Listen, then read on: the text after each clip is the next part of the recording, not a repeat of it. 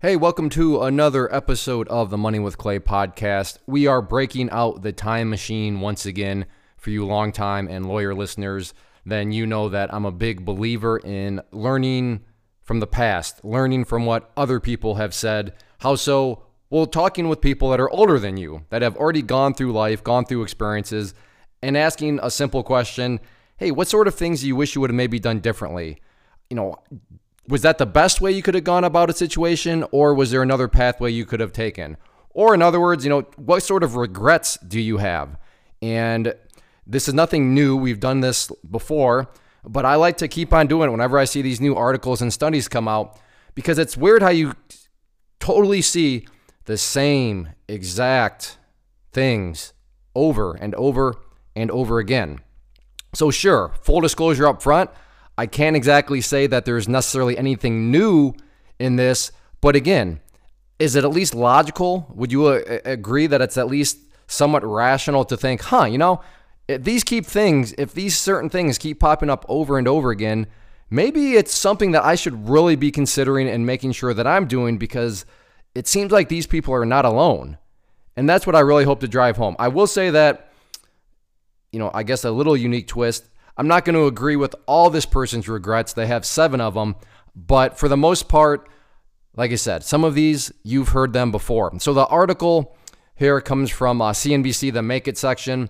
And it, the title of it is 46 year old millennial therapist Seven Things I Regret Not Doing in My 20s and 30s. Now, I'm not sure why they had to throw out a millennial therapist. Um, but the, the point here being that they're 46, right? So, I mean, if you're in your 30s or 20s, you know, this person, it's not like there's some sort of old, old, old, you know, person or anything like that. But they are in a situation where they've been through more than quite a few others. And again, I think it would be wise to pay attention to what they have to say. Now, I'm not going to read this article bit by bit, but we'll just kind of go through the points here. So I'm going to skip down to point number one or I should really say, I guess, regret number one. So, regret number, number one saving my money ASAP. Financial experts have noted that not saving in retirement is one of the biggest money mistakes millennials make. And according to a recent survey, nearly 60% of adults admitted that neglecting to save is number one on their list of regrets. So, right there, number one, 60%. So, if you have 10 people standing there, six of them are going to say, Yeah, I, I regret not saving. I, re- I regret not being more focused on it. 60%. That's that's that's a that's a big number. The article goes on to say something that I can relate to in my early 20s, the idea that I would one day grow old and retire never fully sank in. I'd often spread or excuse me, I'd often spend entire paychecks on things I didn't need. I thought I had all the time in the world to start saving money. Now, I'm willing to bet a lot of people can relate to this when you're young. The last thing, I mean, it literally feels goofy. It, it literally feels like, why am, I, why am I even spending any brain power on this? I'm 20s, I'm 30s. Retirement? Retirement, that's not years away, that's decades away. So, why am I thinking about something that is decades away? Pfft, I'll worry about it later. And it's amazing. I mean, we've all procrastinated, right? We've all been in school. Well, I don't know about us all, but I know I have been in school and you got some sort of paper, you got some sort of research project, you got some sort of something that's due, and it's due, let's just say on a Friday, and then all of a sudden on Wednesday or Thursday, you're like, you know, I should probably get started on that because, um, I mean, when I thought about it last, I, I remember thinking, well, you still got three weeks before that's due. Now all of a sudden you got one or two days. It goes all over the place. Procrastination and circling back, 60% of people regret not getting started. And I'm not never to call anybody stupid because I I could have been better. I'm I'm I'm still relatively proud of myself for what I did, but I could have definitely been better because I certainly suffered from the uh, not not only is it not years away, that's decades away. So just what are you doing? That's my question to you with regret number 1. Where do you stand in this regard?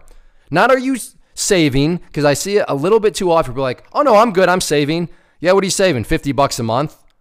All right, don't get me wrong, that's good. I'm glad you're saving. I'm glad your thought process is in that kind of arena.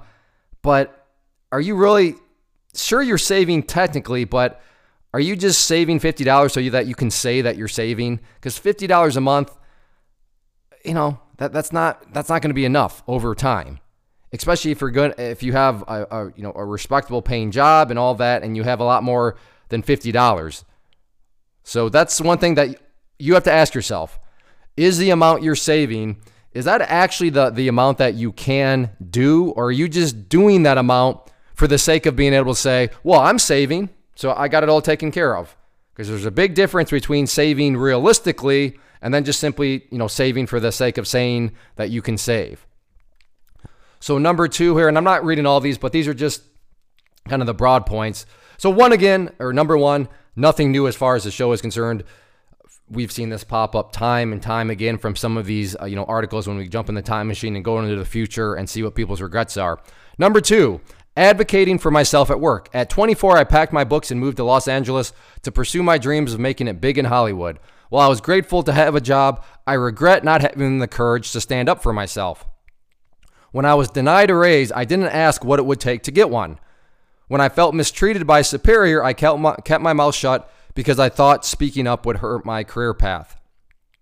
Since or starting a new career in your 20s can be intimidating, but standing up for yourself and calling out poorly handled situations can help you thrive in your career while also ins- inspiring change in your workplace. If I could go back in time, I'd tell my younger self, you may not have years of experience, but you do have the right to ask for what you want and need to in order to find meaning and joy in your work.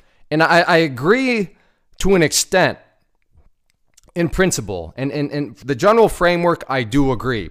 However, I can also see in what I would, and I, I am talking to myself here too, but what I can see is, uh, how does it say? Um, yeah, so you may not have years of experience, but you do have the right to ask for what you want and need to in order to find meaning and joy in your work. So meaning and joy, okay, that's that's good. You should definitely want meaning and joy.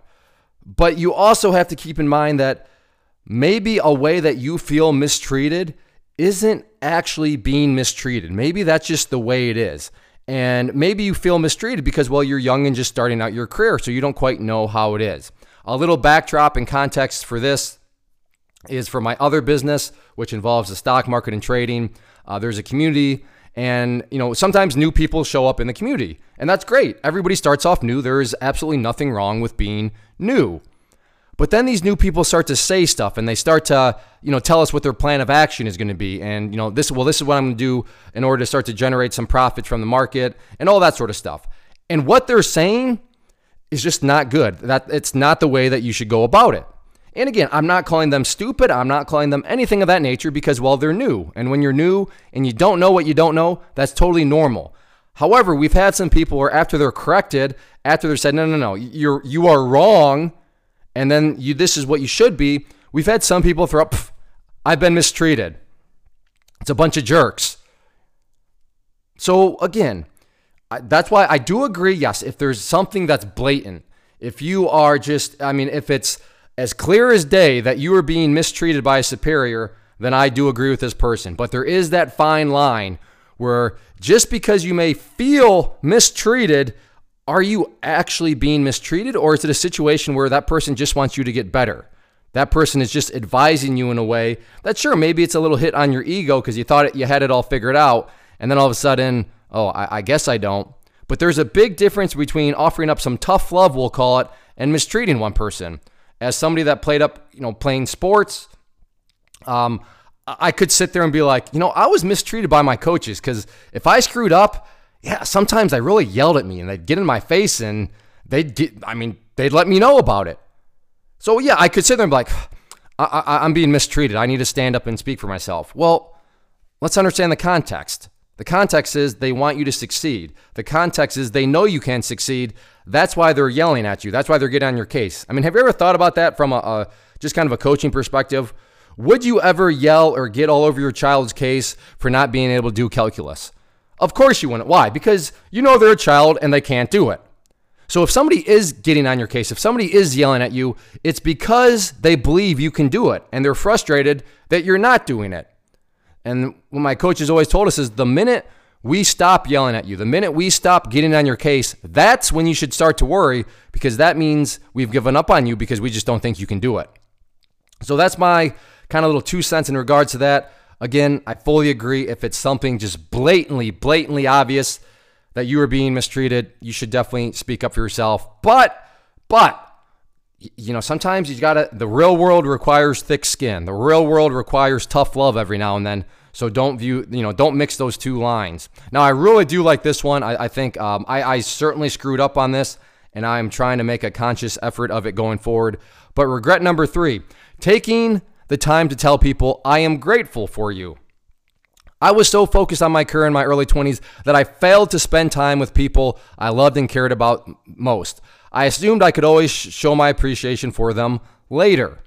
But something horrible happened the year I turned 27. A close friend passed away and suddenly later no longer existed. Instead, there is only grief and guilt. If only I had taken this time to say those five words I am grateful for you. Now, I express my love and gratitude more frequently, and I encourage everyone to do the same. Whether it's a friend, romantic partner, parent, or even a mentor, failing to express gratitude and love for them is often a major regret for most people. And I nailed it. Guilty as charged. I can see myself potentially having that regret. Um, I love what I do. I love quote unquote work, whatever you want to call this. But sometimes, you know what? I, I got to just chill out, take a step back, and realize that there's there's there's more to everything, and I got to make sure that people uh, know that I am grateful for them because my friends are awesome. My wife is awesome. My in-laws are awesome. I know a lot of people are like, "Oh my, no, my in-laws are awesome," and that includes brother-in-laws, sister-in-laws. I am part of a great family. My own personal family. My parents are awesome. I'm very grateful for all those people, and I don't quite know if I do a good job, enough job letting them know that I appreciate it. I don't think any of them listen to this, but if you do, I I really do appreciate you. you are awesome. I, I got to do a better job of it. Even as bad as this probably makes me sound as a parent, my kids, I mean, I, I know my kids know that I love them, but I, I, I need to do a better job of just consciously saying that and, you know, just always trying to improve my game in that regard. So, I mean, I am definitely not lecturing anybody on this one. I got a lot of work to do, but that is the one point that I can say I greatly benefited from this because, again, this is somebody that's 46. And while I don't agree with everything they're saying, you got to give credit where credit's due. And that's definitely a very good one. Number four, embracing unemployment. And I will say right from the get go, I do, I do disagree with this one. So, being 28 broke and jobless was a painful experience. I felt like my entire identity had been torn away and I'd held on to my Hollywood dream for so long that I didn't know who I was without it. It felt like all my friends had figured it out. They had great jobs, great relationship, great plans. They were happy. Meanwhile, I was lost and back at square one.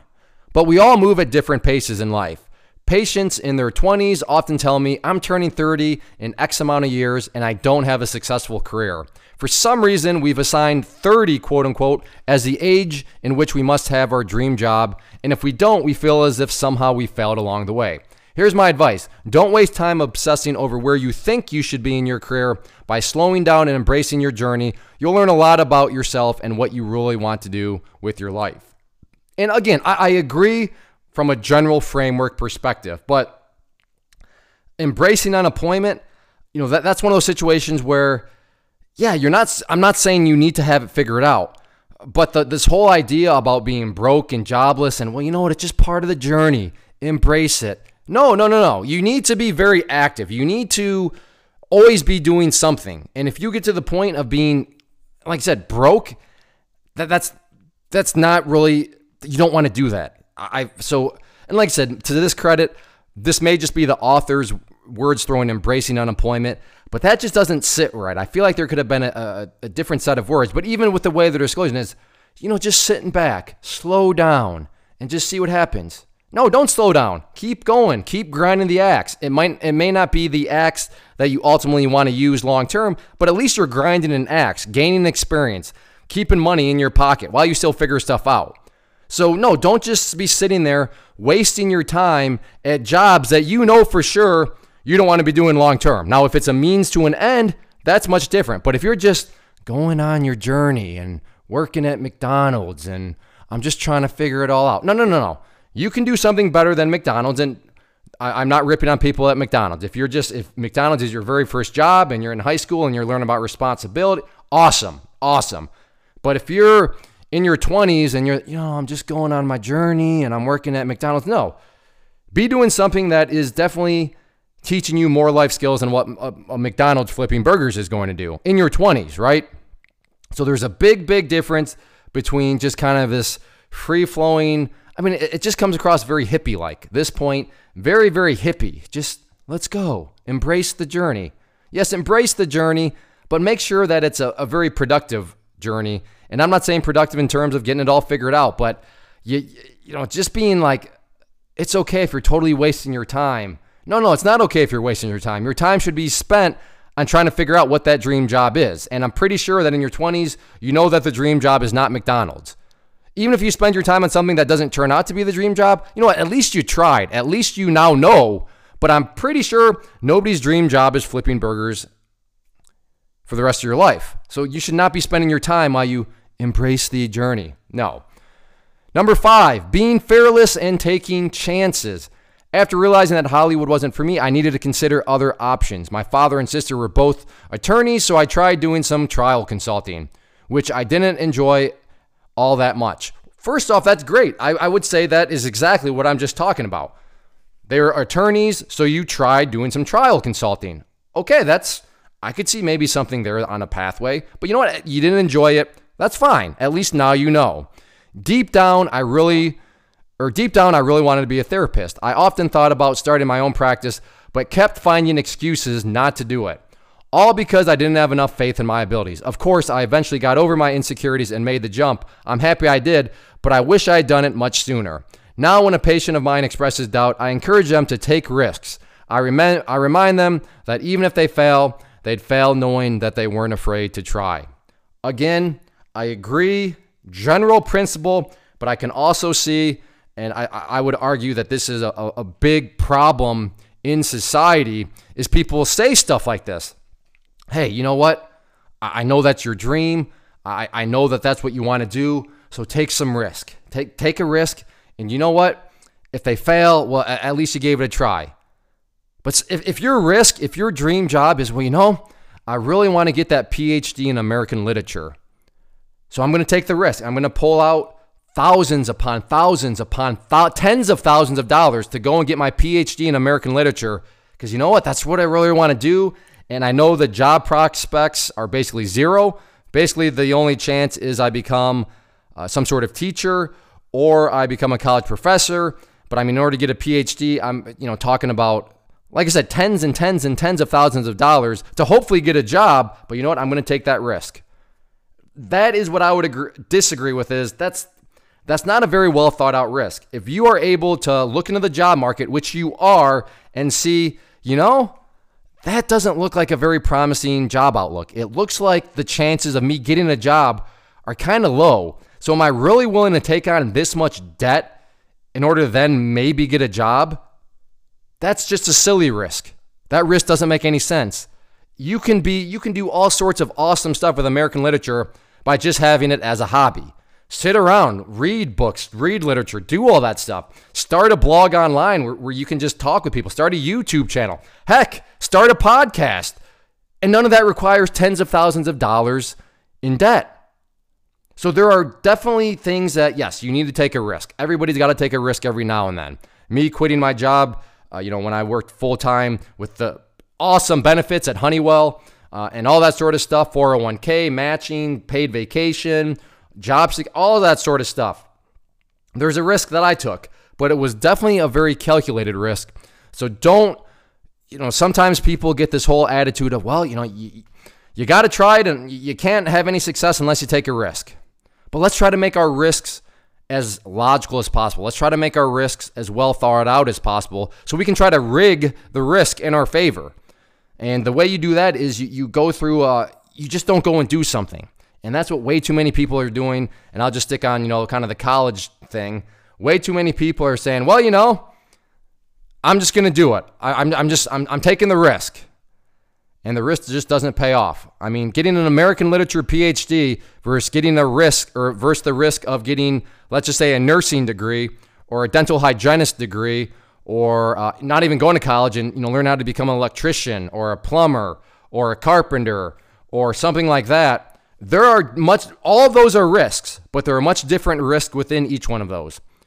And I would say never bail out. I'm not saying that to the person that wants to do American literature not to do American literature. I'm just saying find something that can fund your American literature hobby. So if you have a good paying job, hey, now you can buy some stuff for a podcast. And there you go. You're, you're, you're venturing in the world of American literature on your terms without being loaded down in debt. Number six, taking care of my body. Health brings a type of freedom and happiness that very few realize until they no longer have it. When you're young, it's easy to take your health for granted. Yes, guilty as charged. It wasn't until my early 30s, guilty as charged, when my father was diagnosed with cancer that I started to make big changes in my lifestyle. But I regret that it took seeing my family suffer in order for me to focus uh, on my own health. So many people say, I don't have time to go to the gym, or I don't want to eat, or I want to eat what I want to eat. Who cares if I die early? But ask any doctor, and they'll tell you quick it's not about dying sooner. It's a matter of whether you want to be stuck with a chronic disease and suffer for 10 to 15 years while modern medicine tries to keep you alive. This one absolutely describes me to a T. And, you know, I got to my 30s and I, I just, I, I, lost control. I mean, there's no doubt about it. And the one unique thing about me is with my other business, you know, it's all documented on uh, the YouTube channel I have where you can see me start off, you know, in decent health. But then, yeah, I, I kind of call it my wrecking ball days where I become like perfectly a sphere. And then all of a sudden I, I kind of woke up and it was kind of one of those situations where, you know, I just don't feel good. I feel tired. I feel miserable. I, I feel like I'm not being productive. And I look in the mirror and think, ah, oh, you know, that's that's just not that it's all about looks, but it's about health. And when you do look certain ways, that's not healthy. And my, just my brain was off. Everything was off. And I decided to, to take back control and, uh, you know, just get healthy again. And like I said, the one unique thing about my journey is literally all documented months upon months upon months because you know, with my other business, I have that YouTube channel, so people have seen the progress being made. In fact, it, it's been made so much, or I've had so many people ask about, hey, Clay, you know, I started watching your videos on this date, and now I'm kind of caught up, and wow, you've actually really transformed. How'd you do it?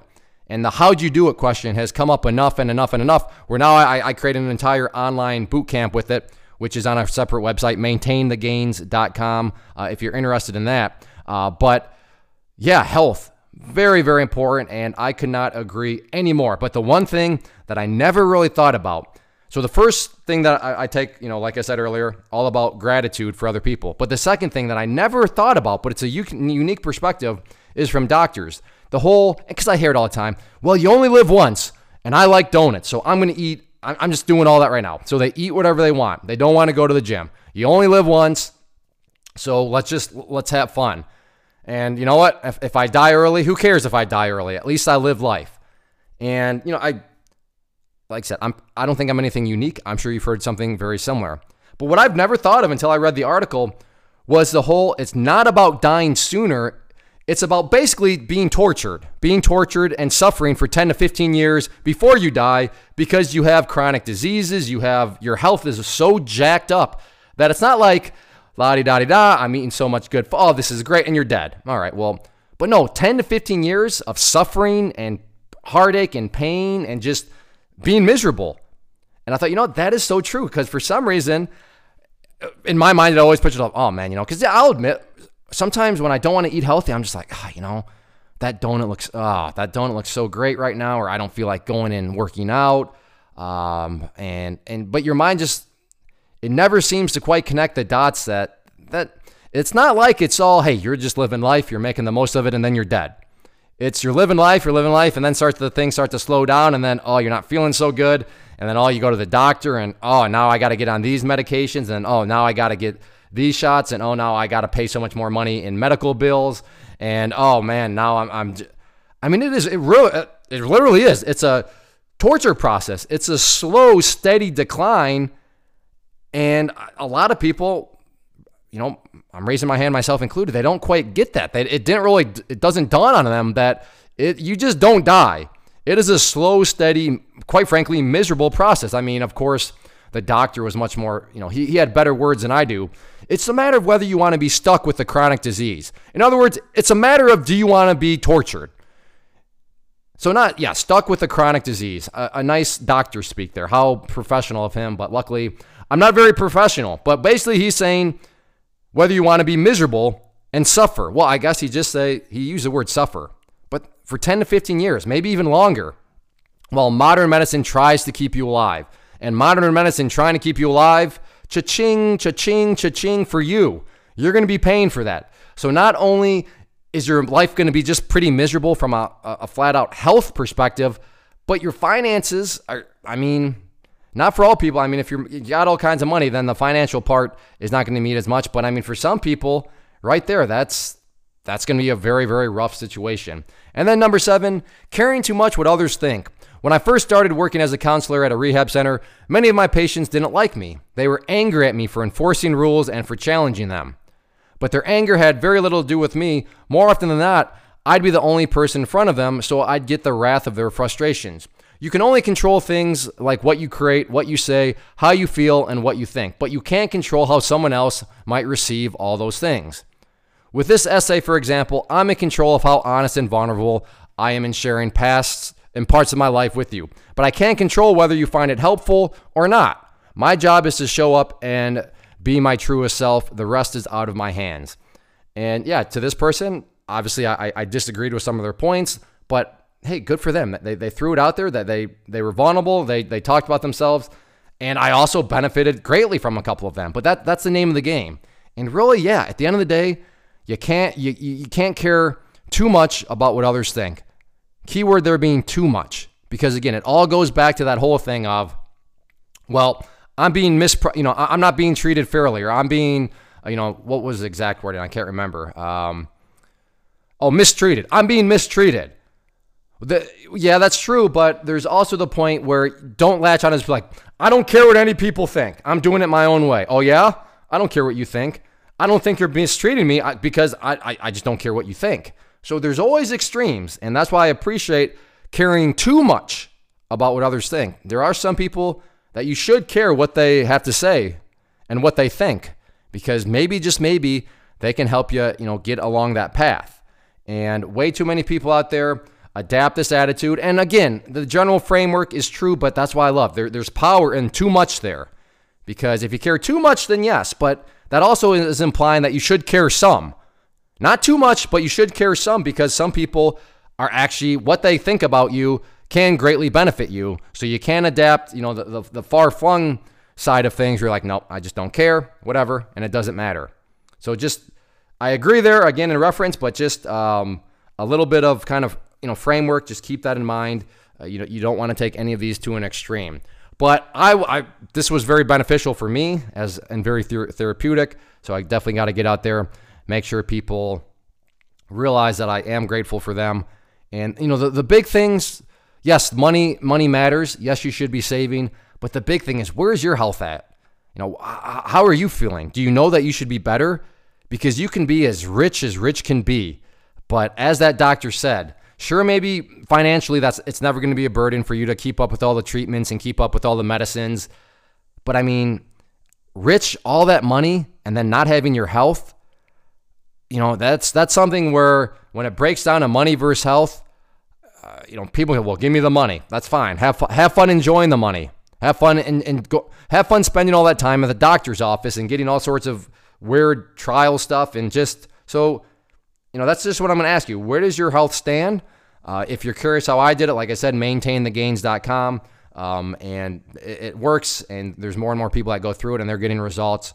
Uh, but even if you don't, this is not a sales pitch for that. I'm just saying I can totally relate. And please take my word for it. Take take my regret.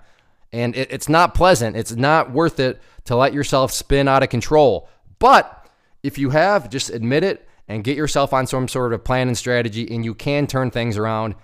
And once again, there's no photoshopping, there's no tricks, there's no gimmicks.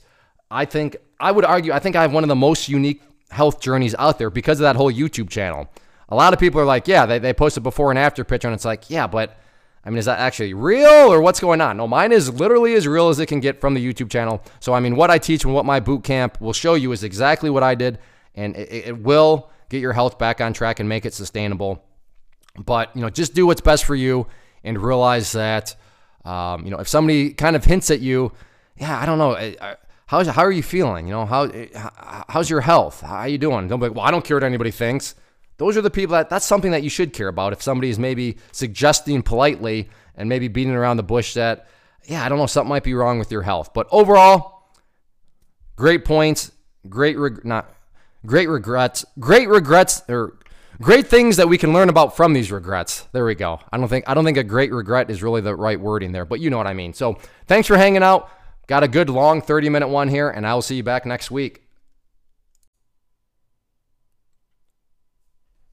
Thank you so much for hanging out and listening. Before I go, I want to just make your attention to a few things. First off, if you enjoyed the show, then make sure to help us out in the iTunes, especially if you could leave us a rating. That goes a long way and just assists me in getting the word out there. And I, I genuinely would appreciate it. Second, if you find yourself either in debt or just feeling like your, your personal finances are kind of out of control or could be much more efficient, then I would encourage you to go to moneywithclay.com and check out the slab money method. That is the course that I put together as a former process engineer that outlined every single step, step by step by step, with documentation, with forms to fill out. That'll put you on the path, the exact path I used to pay off $163,000 of debt and get myself to the point where not only am I debt free, but I am now able to build wealth and build wealth in an efficient uh, manner. So if you're curious and interested in that, again, moneywithclay.com, and that is the slab money method. And no, this is not all some massive sales pitch when I say that it works. It truly does, and I back that up with more than words. My action behind those words is that course comes with a one year money back guarantee. So if you try it out and you're not making any progress, you're not seeing any progress, then I will refund you the cost of the course, which is very minimal to begin with. And then finally, make sure to check us out on social media. Facebook, Instagram, just look up for Money with Clay and you will see us there. Again, thanks for hanging out. I'll see you back next episode.